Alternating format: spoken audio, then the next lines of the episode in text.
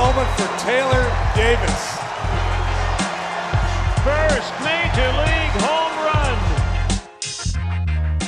Show and go with Taylor Davis for Friday, March 10th. Austin Brice, part two.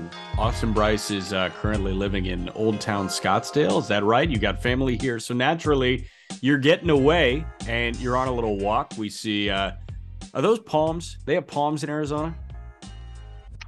Uh, palms and cell phone towers disguised as palm trees.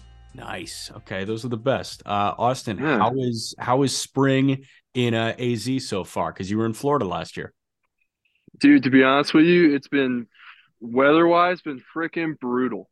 Um, it's freezing, right? It, yeah, unreal. Like I get out here, like where's Al Gore when you need him? You know, like where's I want to where's this global warming? Because I want to know where it is so I can go there. Uh, yeah, it's been like, dude, when we drove out here going through the Grand Canyon, there was like two feet of snow. We get here, and I want to say maybe the first day or so, it was nice, but it's been freezing cold and windy the whole time. And I showed up for the very first time my entire career. I showed up and there was legitimate snow on the fields. Nice. Showing up in the morning. So uh yeah, it's dude, spring training AZ this year did not get off on the right foot. I'm hoping I just caught the uh, El Nino once a year BS because it was not fun. You got to experience it is, what it is warm now though. Experience what you would have experienced at App State during a January in App State, walking onto the field mm. with some snow, you know, brushing it off to go play catch.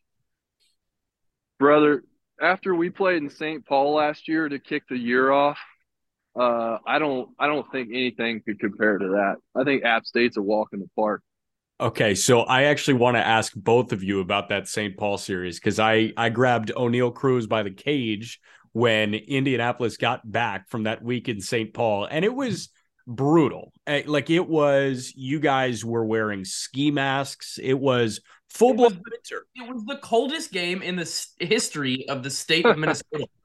it was 20 degrees, right? It got down with, to 20 with crazy wind chill. I mean, so watching Oneil, native of the Dominican, you've never seen a human being colder than Oneil Cruz was that weekend, dude. So I I asked him, and I was just like, "Was that the the worst baseball experience you've ever had?" And he just nodded. He was like, "Yes, yes, no it was, doubt." It was the worst. It was the worst and coolest because then Chase Jung almost threw a no hitter. Like could have thrown a no hitter if they just let him go. Um, ended up being a combined no hitter, and that was pretty awesome to be a part of that. But uh, the fact that we showed up to a day game and we had to call, I don't know who would have been the commissioner of something, minor league commissioner, whatever, to just verify if we were even going to play a game that day because it was so cold. We almost got colded out. It was so cold. We got colded and out so, the day before, and I've yeah. been colded out. That was my second colded out. I got colded out in Colorado Springs. nice. But like the other thing is, you know, and I think this is an interesting place to start, but like last year, talking about Oneil, like there was a big question mark as to why Oneil was even in Indy to start the season. And then he struggled to start the year. And like that was really early in the year. And dude, it took him probably two weeks to get over that. Like that was miserable for him and it was difficult for him to play. But like if you go watch those at bats, he was taking two strikes, not because he didn't care, but because he didn't want to swing.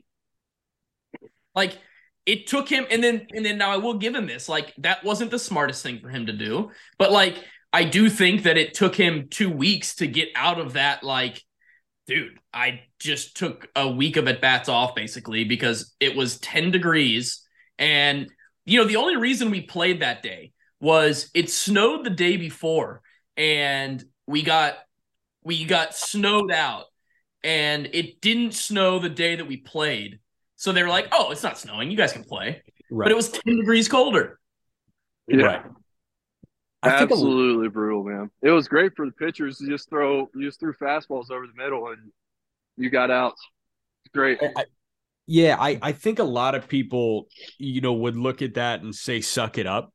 To a lot of people, be, to a lot of players, because you know, hey, you're playing professional baseball, you're playing a game for fun. And I know that from a player perspective, you'll play if it's zero degrees if you're playing in the fall, right? If it's a 10 degree day in October or November, these guys are going to play. But how hard is it to like mentally buy in to playing a game like that in April? In in AAA. In AAA. How hard is that? I mean, it absolutely stinks. I mean, it, it's like we you leave you leave uh well we were in Bradenton, so you leave there, it's it's 80 degrees the whole time and it's like you get to Indy, you know, it's it's I guess mild for Indiana. And then your very first road trip after five days, you're in the single digits. So the um, beginning of that season, if you go look, I, I can't remember the exact, but go pull up like the first month of the first five weeks of that season was like uh St. Paul, Indy, Toledo, Indy, somewhere else cold. Yeah, it, it was. I remember sitting in the locker room and staring. I don't know who it was, but staring at somebody, and I was like, "Dude, we need to find out whoever hell makes these schedules, and uh, and give them a call because we got absolutely laced at the beginning of the season." Dude, yeah. So you were home at St. Paul, home at Iowa, and it was pretty cold then. Yes. And that's kind of where it stopped, right? You were in Indy again at the beginning of May, but then you were in Charlotte. Um, so not like St. Paul was four weeks tough. That was a tough month. Very tough month. But you know what? Yeah. You, you survived. Yeah. So the Charlotte thing, the interesting thing about that too is we had the absolute flight from hell coming oh out of Charlotte. God. I we, forgot was, where it was. Yes. So and so that that's really the capper on that whole thing was, you know, we we okay, we were finally in warm weather. We were in a beautiful Charlotte. And I remember we were flying out of Charlotte and we were sitting at the gate and uh our team video guy, whatever slash travel agent was like, Oh yeah, there's a storm coming through, we might get delayed. And so we're sitting there, and I think they were they were going to delay us. They but then they're like, ah. yeah, they canceled, but they're like, ah, F it, you guys go. So we we fly out, and the initial like I wouldn't say first because I think it was like a two hour flight. The first hour was fine. You know, we were above the clouds. It was a little bit, you know, bumpy, whatever. But uh, then, you know, the the chime comes on and it's like, all right, guys, uh, we're about to land. uh, you know, when like the captain comes on it, he's unsure. It, it's not going to be good. He's like, yeah, we're about to land. It might be a little bumpy. And I mean, we hit the clouds, and it's an it, it's like a freaking, it's like a cement truck. Dude, like, it was it was. You should have seen the the faces of the foreign guys. Was like, oh, eh, I, you ask anybody on that flight, they'll tell you it was the worst flight they've ever been on. I kind of, I'm not a huge like, I don't get really freaked out because my thinking on a flight like that, like with turbulence and stuff, is like hit something hard. Like I don't want to limp away from this. Like, right? If, we're going down, we're going down. Like, yeah, if we're going down, if we're gonna, if we're gonna crash, like we're, I'm, I'm going like bye. Like, so be it. Like, I'm not gonna freak out about you're it. You're at peace. Well, as soon as you relinquish your life to the pilot, you're at peace yo, I shoved a couple Dramamine down my throat and just went to went to work watching the rest of the team. I'm dying laughing. Like the whole team is like holding onto their seats, like, oh my, you know, like it, it was it was.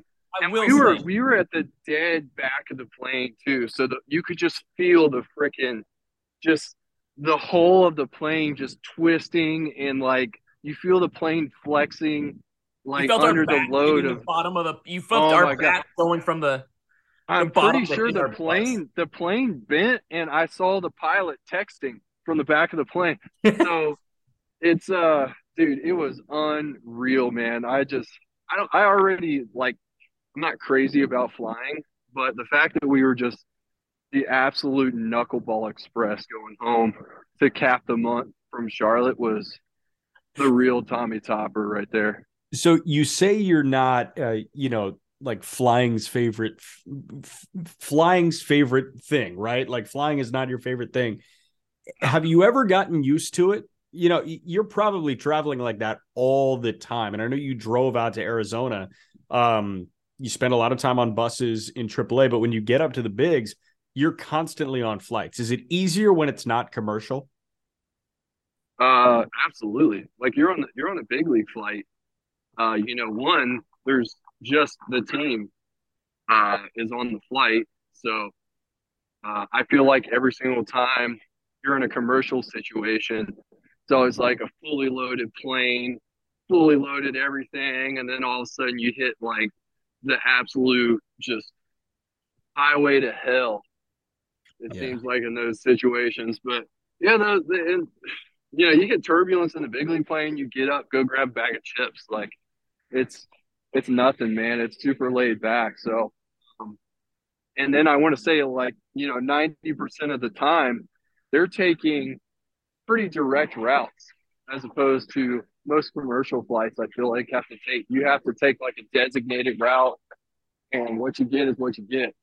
So uh, I don't know enough about about fl- flying like that, but I will tell you that I am a huge fan of busing whenever you can because I I can sleep on a bus. I can sleep on a plane too, but like I've always said, I thought it was funny that um so many guys like coming up through the system. Now, obviously, in the big leagues, you want to fly everywhere. You go straight to the tarmac. If you're on a big, if you're in a big market, you're getting police escorted to the tarmac. Uh, Right. You're getting on the plane. You're getting off the plane. Getting on buses. Getting tarmacked to a five star hotel. It's sick. Um, but if you're not in the big leagues, if you're flying in AAA, like you know, coming up through the system, you're always like, dude, I can't wait to fly. I can't wait till we get AAA. But when I was in the PCL, uh, and when Austin was there, there was a league that you had to take the first flight available if you did not have a nonstop. Well, Des Moines doesn't have very many nonstops. Yeah. So we were taking the first flight available everywhere. So all of our flights were at 5:30 in the morning, six o'clock in the morning. I've said actually that a lot of people want to talk about why playing in Vegas is a is a perk, and I believe it is. And I think the biggest reason is because they got a nonstop everywhere. Yeah. You can go from Vegas to wherever you're going. You're going nonstop. You don't have to take the first flight available. But like, same thing with like Gwinnett as well. Even though Gwinnett, well, I Right, guess 'cause maybe you're they flying are out of Atlanta. PCL now. Yeah, you're But- flying out of Atlanta every time. I would much rather I would much rather jump on a bus and fall asleep for for 10 hours, wake up wherever we are, than go to bed after a game at 11, wake up at 3 to to get to the airport at 4, to get on a plane at 6, to land uh at your home site at 2, to show back up to the field at 4 and play the game at 7. Like that was not super fun. Yeah, I had I had a few games where we uh where we were late, we missed our connector and uh you know, we show up this was in New Orleans. We showed up to the stadium and there was, you know, it was 45 minutes before game time. And so we just rolled up in our suits and and uh luggage half like half zombied out cuz you haven't slept in 24 hours.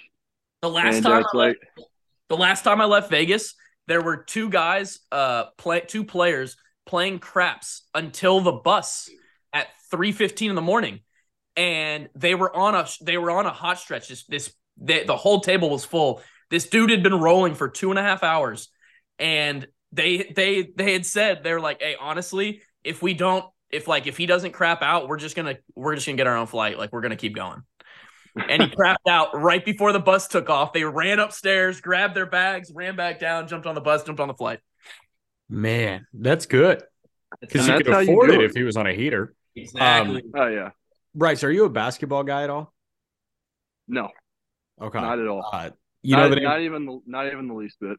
do you know the name Tacko Fall? Probably not that. He's the seven six dude that like bounced around with the Celtics and all that. Taylor, you know that name, right? Yeah. So Tacko Fall, massive, massive human being. I think I was in Charlotte, and the G League kind of operates in terms of travel the same way as minor league baseball does. And I see, I think he was playing for the like the Celtics G League affiliate in Maine, and I see seven six, 300 pound Tacko Fall getting ready to board a commercial flight from Charlotte to Boston. That is like a miserable way to exist. And, and I I totally understand the plight of you know NBA players and like travel taking it out of them. Um obviously I, I hear your preference for the bus, Taylor, but I mean, how tough does it get in the slog of a big season? I'm sure that off day on Monday now helps a ton. Oh, that is a yeah. I mean, game changer. Yeah, the the the new structure, the five games, it stinks because you know, you you basically you see an entire team multiple times in five days, which stinks. But uh, in terms of you know recovery and stuff like that, it, it really can't be set up any better. I'd much rather have that Monday off and and uh, use that day to bounce back from travel or whatever it may be, and you know just play the next five game set as opposed to before it was three games, three games, three games, and you know you're on and off a plane getting no sleep. And uh, my thing with the PCL was like, I feel like it was legitimately designed to uh, just absolutely tear you down. If you can make it through a PCL season, you can make it through anything. Yeah, Yeah, I, I, I'll tell you what's kind of neat. I don't know if you've looked into this at all, but like, um, the new XFL how they're doing their travel. Have you seen that? Arlington, right? That's right. And then they're flying out to the city. They're flying out to the city for the game and then flying back. Huh. Yeah, it's so, great. You can do you can do that in football. Tight. Yeah, it's tight. But I will tell you this: I do like the Monday thing, not only for recovery, but like because you know that you have every Monday off, uh, you can schedule. Like I can schedule stuff. I can go home. Like if I have a day game on Sunday, I can get a flight home and come back and meet the team Tuesday morning, except for some of those teams that are booking Sunday night night games, which they can do now because Sunday's not a travel day, technically, because Monday's the travel day. Um, like, you know, I think that's kind of tough. I've like my only my only comment there is I have always said I don't really care. I, I can't really hate on what a minor league team does Thursday, Friday, Saturday, and Sunday because that's when they make their money. So like I can't really hate on you for that. Um, but if if you know we're going far away and you're booking a night and you're having a night game when in the you know I don't know middle of May when there's gonna be nobody there to begin with, like that's tough. You know, give us give us a chance to get home. For sure. Yeah. Uh Austin, I am reserving the last like 10, 15 minutes for any conspiracies that you want to dive into, but let's talk baseball for a little bit. Uh, you're in a new org. Arizona. Arizona is one of the more exciting teams in Major League Baseball this year, I think, because they're so young, they're so talented. Before we started recording, we talked a little bit about your first, you know, impressions of Corbin Carroll. You've been around guys like Alek Thomas, who's now going to play for Mexico in the WBC. Um, obviously, you've got Evan Longoria in that clubhouse now too for the veteran presence. But I, I want to start with the pitching because – they have so many starting pitching prospects that feel like they're ready to go, whether it be Pfaadt, whether it be Drey Jameson, whether it be Ryne Nelson, Tommy Henry, Blake Walston is knocking on the door as well. Give me like your gauge on the overall talent level among like the pitchers that you're seeing in camp right now. Uh, I mean, it's through the roof. Uh, I we talked about this before you know the the show started. Um, I've never been, you know, it's it's tough to be impressed with this many young arms, and uh, I think that's that's the case right now. It's just like every single guy I see that takes the mound is, you know, got elite level stuff and uh, shows shows like, you know, that maturity that you want to see in younger pitchers to uh, command the zone and uh, just be level headed out there. Um, I think that's been above and beyond as well. Um, you know, I haven't seen all the arms, but the ones that I have seen have been have been really good. Anybody that's... in particular jump out? Um, you know, hey, so my my really good buddy uh, Scott McGough, I played with him in the in the Marlins organization. Um, you know, I haven't seen him pitch in uh obviously what I think he's been over in Japan for three or four years now. Yeah. Um, he's you know, he had three punchies today, but uh, I feel like you know he's he's obviously gotten older and stuff, but since the last time I've seen him, he's gotten so much better, and his stuff is just unreal right now as a reliever. Um, I think you know he's a guy that I've spent a lot of time around. Um, I know that's not as uh, prospecty as you would like. Yeah, to way hear, to plug but your buddy. Now that you're Yeah. done plugging your buddy, who's the best prospect that you've seen throw? I don't know, man. I really don't. They have all they have all been solid. There hasn't really been a sore thumb of ah maybe that it's like I haven't had that feeling of ah maybe this guy needs to maybe start the year in AAA. Yeah. Like Hey, it has been impressive. Now I'll tell you one one cool thing that you said about them, like all having maturity, could play a huge role for the Arizona Diamondbacks because I've always been a huge fan of Carson Kelly. I think Carson Kelly's a really good player. Um, and I, I think he's a good guy, a good player. I think he does a lot of stuff really well. But we all know that most likely the lion's share of that playing time is going to go to, to Moreno. So like the fact that these guys have that maturity um, will be huge for him because we've talked about this on the show, Jack. But like, I, I really think that a tough thing for a, a team to do is ask a young catcher to catch a lot of young starters, and you know you have to be able to trust your starters uh, and your catcher, but you have to be able to trust your starters, especially now that you know the starters are going to call some of their own pitches. Um, having that maturity level is going to be huge for those for those prospects. So Taylor, play manager for a minute here. It, obviously, like you've got a veteran presence at the top, and Zach Gallen is like a one in Major League Baseball. So Gallen probably doesn't matter who he's throwing to, whether it's Kelly or Moreno. But a Merrill Kelly, you probably want him throwing to Moreno, right? Because that's a veteran guy, knows what he's doing. Versus when you get to the back end and you're dealing with like a Ryne Nelson or maybe a Pfaadt a month into the year, you would want Carson Kelly catching him. Absolutely. And here's what I'll say too is like I would almost let Zach Gallen choose probably because he is the clear cut one. I'm gonna let him have the option. If I'm a manager, I would ask him to probably throw to Moreno because yes, Gallen has very good stuff, but Gallen's a really good pitcher. Like he's got good stuff. He knows where he wants to put it and he knows what he wants to do. So like I'd ask him to throw to Moreno at least to start the season, but at the end of the day, he's going to have the choice. He's my number one.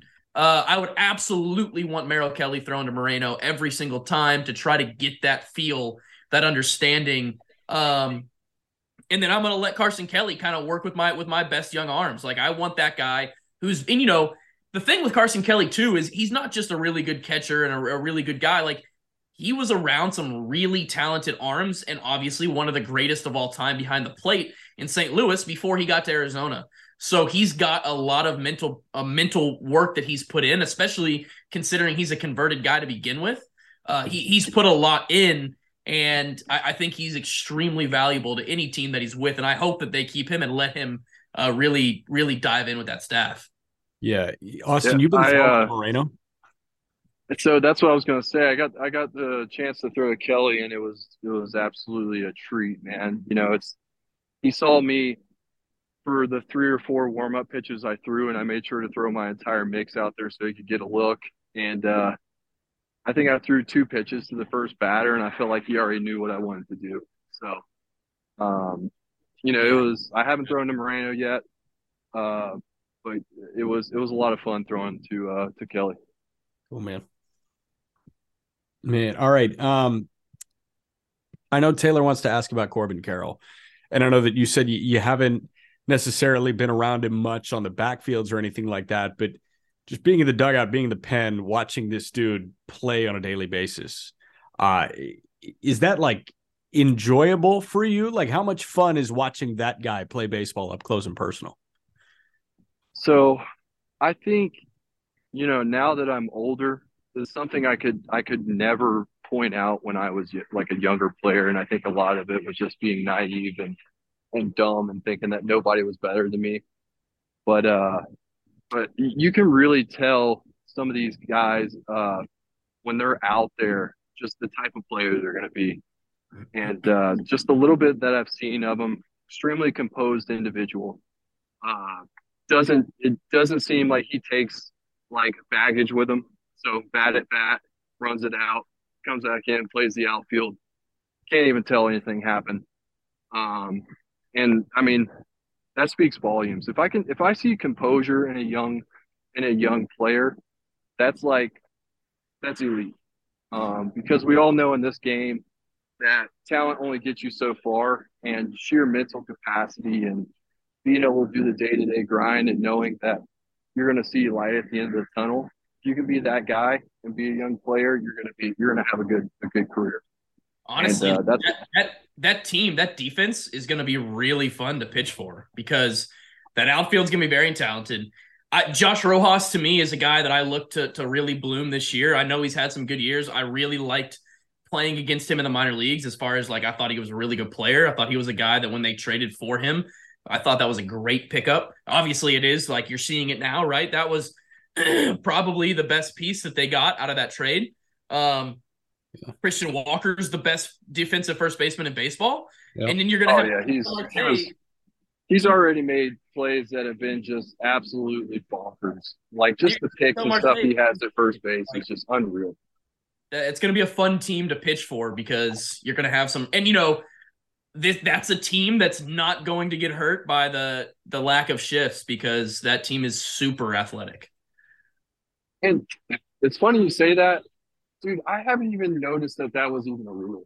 You know, I think that's and uh, you know you see i think i've seen a lot more like flares and and little punchy hits and stuff like that but honestly i got asked that question the other day the shift thing i really don't think is going to change that much um did you, you know, did you hand- the joe kelly interview about the time clock has anybody seen that no joe no. kelly was just on a podcast and they they asked him about the clock and he was talking about how like if a, he knows a guy's already used his his timeout that he may like drop the ball in hopes that the guy steps out and is not in the box in time and is automatically called out like um you're gonna see some stuff. And he talked about like dude I, I sit up at night and try to figure out ways to do this.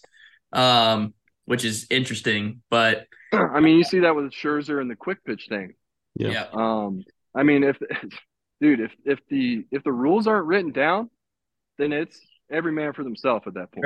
You know what I mean? So it's it's complete discretion at that point. So I think that's where wow. Hey buddy. Uh Did you see a doggy? Yeah, came out came out to say hey. Um complete discretion at that point. See, like the umpire didn't call him the, one day, calls him the next day. So, you know, there's just there's too many loose ends with all these rules um, can probably put a lot of people into into trouble. So, how do you feel as a guy that like worked with it all of last year, know how you operate within it, and seeing a lot of these major leaguers almost like shell shocked by it, and like these umpires not really knowing how they're how they're administrating it, like really what they're doing when it comes to enforcing it? Well, I mean, you can't you can't argue literal results, right? I mean, Taylor can tell you this games were 35, 45 minutes faster, which which is huge. You know, it's like you you can't argue that. It's that's that's proof, that's fact, that, that is what it is.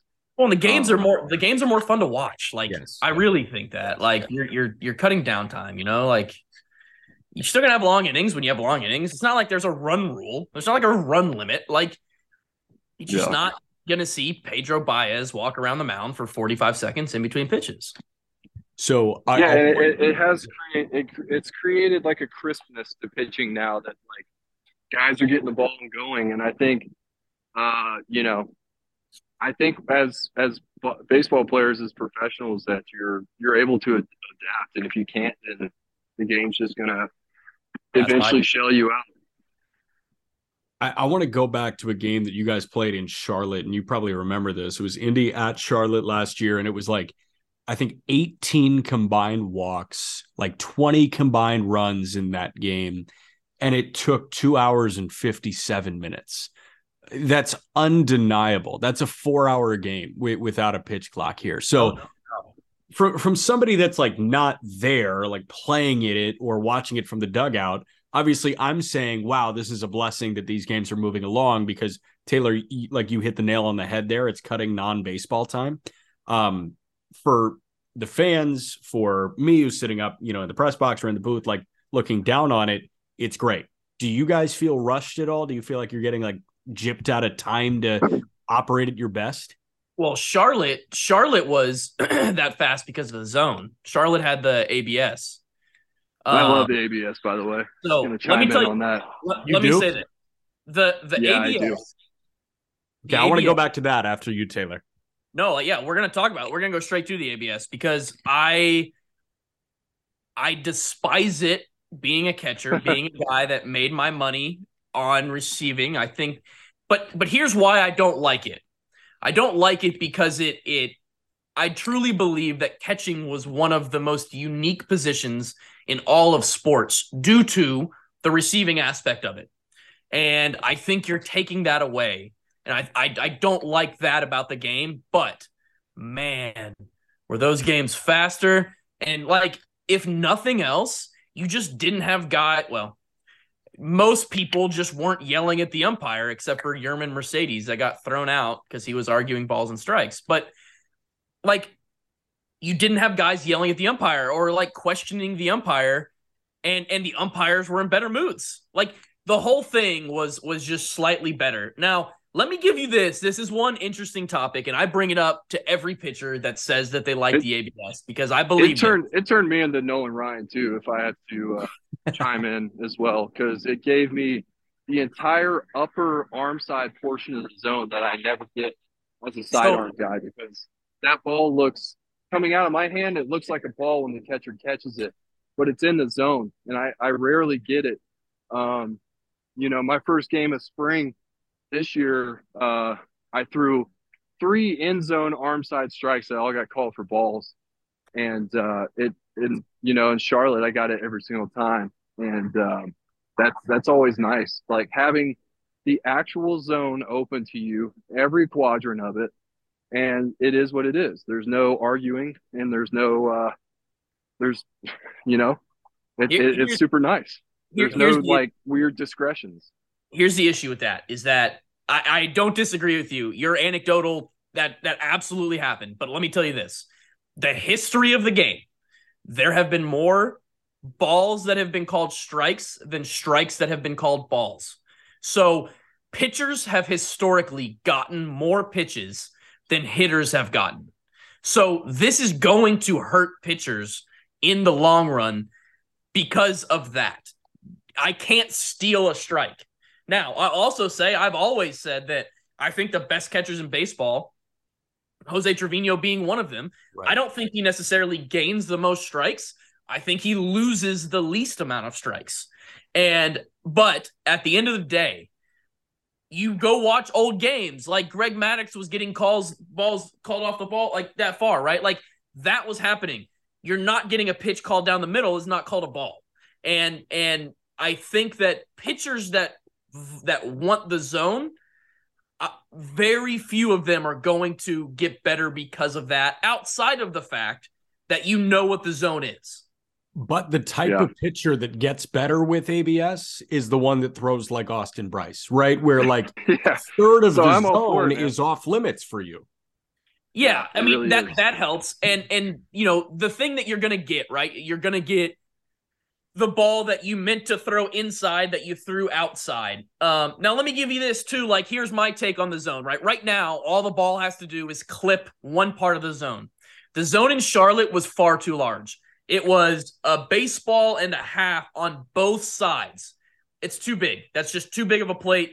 Pitchers will be able to dominate that if I just have to touch it my thought with the strike zone is that and I don't know how to do this. I don't know how to tell you how to do this. I'm not technologically savvy enough, but I think that the ball needs to stay in the window in the strike zone for a certain amount of time. It needs to be a 3D zone like you see on, on when they show the replay on TV. And the ball needs to have to stay in that zone for a certain amount of time. Otherwise, all pitchers are going to do as they should, as we just heard Austin talk about, is they're going to figure out ways to just barely nick the zone on the top, the bottom, the right, and the left on pitches that are going to be unhittable. I think everybody remembers the the Jacob Hayward at bat in the fall league when the ball basically hit the ground and he got called strike three. Like, there's nothing wrong with guys figuring out how to do that if they can, but that shouldn't be a strike. The definition of a strike is a ball that can be hit. And I've all, like I've said for years that I felt like the the ball up. I don't think we've called the ball up enough because that's a ball I can hit. I think the ball up is harder, is easier to hit than the ball down, realistically, as far as just making contact. Um, yeah, for damage especially. But like, I do think that I do think that there still needs to be some adjustments made, um, and, and mainly just on how long the ball stays in the zone. I think there needs to be like, hey, it's got to be in the zone for either this amount of distance or this amount of time. Um, like I said, I don't know what that is, but you know, I, I don't think we're that far from the zone coming in either.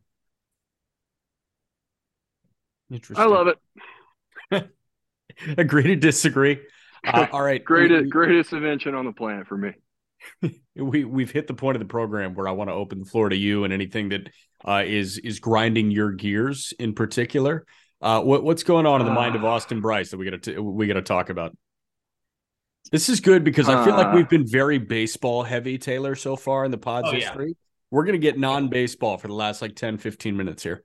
Love that. Going on in my head right now. I wish you wouldn't. I wish there was a segue into just a complete side argument right now. Um, I don't know. What do you want to know? How about this? Let's open up before with this. What do you guys want to know? Taylor, what do you want to know? Uh, what is the best restaurant that you've eaten at this year in spring training? Because I'll tell you that Uh, underrated. Zips guy. Went to Zips. Went to Zips. Okay. Uh, had had Zips for the first time. I think a couple days ago. Has and have gone back three, two, three times since. Have you done So- oregano's? Done oregano. See, I'm not a big Italian guy, so like even if it's really good, I'm not gonna. I can't give it a chance. Um, Okay. but bar Right. bar food huge, Mexican food huge. Um, Have you done have you culinary culinary dropout. dropout? Yes. Yeah, that Yes. was that was that was elite. Um, Best so, atmosphere. I mean, the food's good. The food's good, but the atmosphere in culinary dropouts as good as anywhere you'll ever go. yeah, it's just it's just got a vibe all to itself. Um, but no, it's uh, it's it's been good so far, and if I feel like honestly, on the Old Town Strip right there, I've been to just about every one of those, and that's more atmosphere than it is like good food. I rather would just go get good food and not pay as much as opposed to pay a premium just because you're in the atmosphere that you're in. So. Um, it seems like I got to travel outside of town to really get something good. Yeah. Um, what was your go to spot in Indy last year? Let's see. That- So I had a there was a Mexican restaurant right next to uh, my apartment that was kind of like in a strip mall, hole in the wall, and we all know those are the best places to go. Uh, My my favorite food's Mexican food, so I just went there and crushed that all the time, and it's it's cheap, and uh, that's that's where my satisfaction lies is like just getting quality food. And there's even this this place tacos Tacos Jalisco. Like next to a 7-Eleven, like the signs falling off of it, and uh, you look at it and you're like, I don't know. Next to a laundromat, go in there. I've I've already gone there about seven times. So uh, Nice. yeah, it, it just seems like the little hole in the wall, family owned type of stuff is is is where you need to go. Got you. Uh, fuzzies. Have you done fuzzies? No fuzzies yet. I love fuzzies. Uh, you look fuzzy. What about uh El Jefe? I like El Jefe. El Jefe. I, I went to Mission right here in town. Okay. Yeah, Um, Mission's I really can't get. Yeah, I can't get into fancy Mexican food though. It's just it just El doesn't Jefe do it for me. Well, no, not El Jefe, but Mission kind of is. Right. At least the Scott the Scottsdale one is. Mountain bike. You been mountain biking? I have. Don't tell anybody. Yeah. Are you? Yeah, I went. You just said it on a podcast that's going to go out. Yeah. But uh no, so I went like the first two weeks. First two weeks I went in Sedona, uh went mountain biking. Whenever I got here, went to South Mountain, which is where uh a lot of uh mountain well, I want to say like pivot name drop. Um you guys can edit that out later. But uh they do most of their like R and D work there and it's it's intense. Um probably shouldn't have gone out there for the sake of injury. But uh I had I I had to do it, man. I'm too much of an adventurer spirit to uh, not go do something like that. Okay. But as so- of late, I haven't really gone, man. I haven't had the legs underneath me after you know being at spring training from you know, seven to four. And like I get home, man, I'm like, I just crash. So, so follow up here and and real baseball question: What do you do to clear your head when you got to clear your head during a regular season? Just talk it out. Um, I've always been the talk type of guy where like I, I need to get it out of my my system. Um, I don't like bottling stuff up, and so like like out of the gate, gave up five runs in spring training.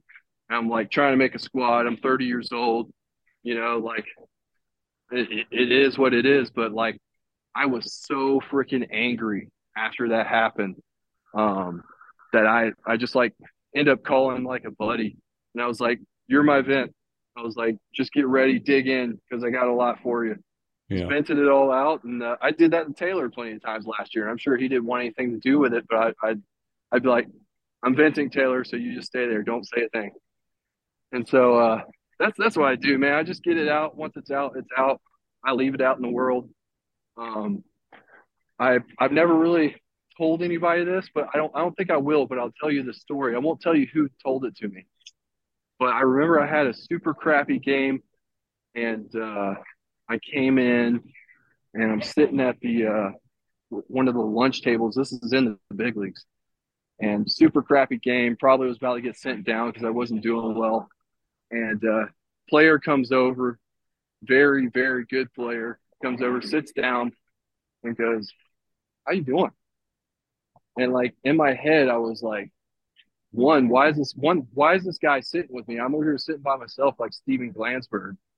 And this guy comes over and talks to me. He's like, "You know, how you doing?" I was like, well, "You know, I'm fine." And he goes, "Yeah." He's like, "I don't know if you are." I was like, "I'm not." I didn't do that, but inside I was like that. Um, but yeah, he was like, dude, he's like, I always struggled with the same exact thing you're going through. he's like, the only way that you can face your fears or whatever it may be is to accept them. And like, I never really looked at anything that way, but like to almost like meet it head on and be okay with it is uh, what's helped me out a lot. So like, you know, doing bad, let's say you go out and you give up a walk off homer, did that a couple times, you know, it's like come inside and be like, well, that was great, you know, and I'm gonna go out and do what I need to do. And but there was, you know, there's times I was just like, hey, let's go do it again. You know, let's I, go do it again. I'll do it again. And so that's what's really helped me through this back part of my career is just facing it, facing it head on, being okay with it, and yep. welcoming it even more. You know, it's like I wanted to get back out there. I was like, you know what? Do it again. Welcome failure. Let's Hit go. a homer off me, please. Yeah, exactly. Exactly. Uh, I'll, I'll tell you this. I actually have said that, uh, like, so in 2019, I went through an O for 49. I went a calendar month, over a calendar month without getting a hit because I, like, got called up in the middle of this. My wife was uh, eight months pregnant. I got a hit the day before she left. She left to go home to give birth, and I didn't get a hit until the day before I went home to see my son be born. And crazy. I mean, I'm you want to talk about a mental zoo and like what I was going through and what I tried. Good lord. But looking back on that, I tell players like, what is this as an offensive player? What's the scariest thing you can possibly think of? Not getting a hit for a month. I did it. I lived through it. I played another I played another four seasons. Like like like you said, like it's there. Like so what? You know, like it's gonna happen. You're going, you know, Jack, we just talked about this with Aram. Like, you're going to fail. What happens when you fail? Yeah. The question isn't you, you want it you want it fail. even more. And you the want it even are more. you going to fail? It's it's what's going to happen after that. And it says a lot about a player. Um all right, I got one. I want your favorite conspiracy theory, like your favorite current conspiracy theory. Yeah. What an absolute Alice in Wonderland. I mean, I'll give you one. I'll give you mine. I'll give you mine. Did you follow the Murdaugh trials at all? Oh yeah. Oh okay. yeah. That was I think I think Murdaugh I mean, didn't do it, but I think that he knows who did. And I think it was uh I think there's a, a far deeper connection here. I do think he knows. I don't think he had a part in it. I think he had to watch. Mm. I think he was in in deep, and I don't think it was because of his oxycodone. I think, to, to be honest with you, in situations like that, I think guys that have killed before don't mind doing it again. And so I think uh, how absolutely stale faced he was during the trials and, and Dude. during those documentaries, I think that, that just about says it all. You know, the guy looked like he had not a care in the world. And uh, that's tough. That's, that's hard, whether you did it or not that's whether you did it or not, you know, that's that's unreal. Are you following it, Jack? No, not at all. You need. Do you know what I'm talking about? I do, but like I'm not I'm not deep in the weeds. You need to go. You need to go watch. You need to go watch. Three, I, a three literally. part series, easy watch. You It- can go It watch starts that. out slow, but it it gets you in. I Okay. haven't even watched. I haven't even watched the Netflix. I watched the court. Like I watched the case, and like Mm. what what Austin just said. I called my mom today, and I was like, "You need to go watch videos from the case." Because watching how he reacts and how he acts during the case and how he speaks, it's scary. Like that dude is terrifying. All right. Okay, I want to be the most. Let me get one more. I want to be the most non, like side picking in this situation. But so my my conspiracy right now are those the UFO weather balloons. Oh, the spy those are- balloon? yeah, the Chinese yeah, spy the balloon. spy balloons. Yeah. Yeah, we can we can sit all day and talk about that. I don't want to be picking sides or you know stirring up any pots right here, but I think that was a classic case of hey, look up there, and then you know other you know stuff's going on below below your uh below your feet. Um, that's that's my latest conspiracy. It's hard not to get too many uh G-rated conspiracies out of me that don't involve you know government and all that crap. Yeah. But uh, yeah, the the Murdaugh thing, dude, that guy's so guilty. You just like I, I could smell it through the TV. That guy's guilt. Like it's just it's sickening that people can be that cold hearted and uh, and do stuff like that. It's unreal. You're home now. It's it's time to it's time to go home. It's time. to go. Austin Brice, you're the man. Thank you very much for joining us. And uh, part three will happen a- at some point soon, I'm sure. Yeah, for sure. And I'm sorry I didn't uh, have that much baseball content for you guys. I think I'm very, uh, I'm very like tiptoey right now because I, I don't really, you know, I don't really know everything. Everything's kind of in the in the laundry learning for me right now. So yeah, exactly. I don't want to have strong opinions about one or the other. So I think give me another month, see where I'm at, and you know, we'll go from there. Actually, uh, before you go, I need a sweeping, strong opinion on the bigger bases. Do you love them? You hate them? They're the worst thing to ever happen to the game, right? Uh, I think they're I think they're completely irrelevant, is what I think. Yeah. See, that's think- not what I was looking for. I was looking for love them or hate them. no, I'm I'm a big strike zone automated strike zone guy. Uh, I love that. I think it needs to be a thing. I think I think uh, the plate got bigger too. The Taylor, your job's I didn't- irrelevant, baby. yeah, but the base situ like come on, like What do we do? once you took once you took away the slide rule, like that was completely irrelevant anyways. I guess maybe you're trying to avoid a base runner stepping on a guy's ankle going to first, but that's like that's like once in a in a, a solar eclipse situation. I feel like so. Uh, again, I think it's just completely just one more thing to throw in in the bunch to just make it seem crazy. All right, my man. We'll talk to you soon. Sick. Cool guys, thanks for having me on.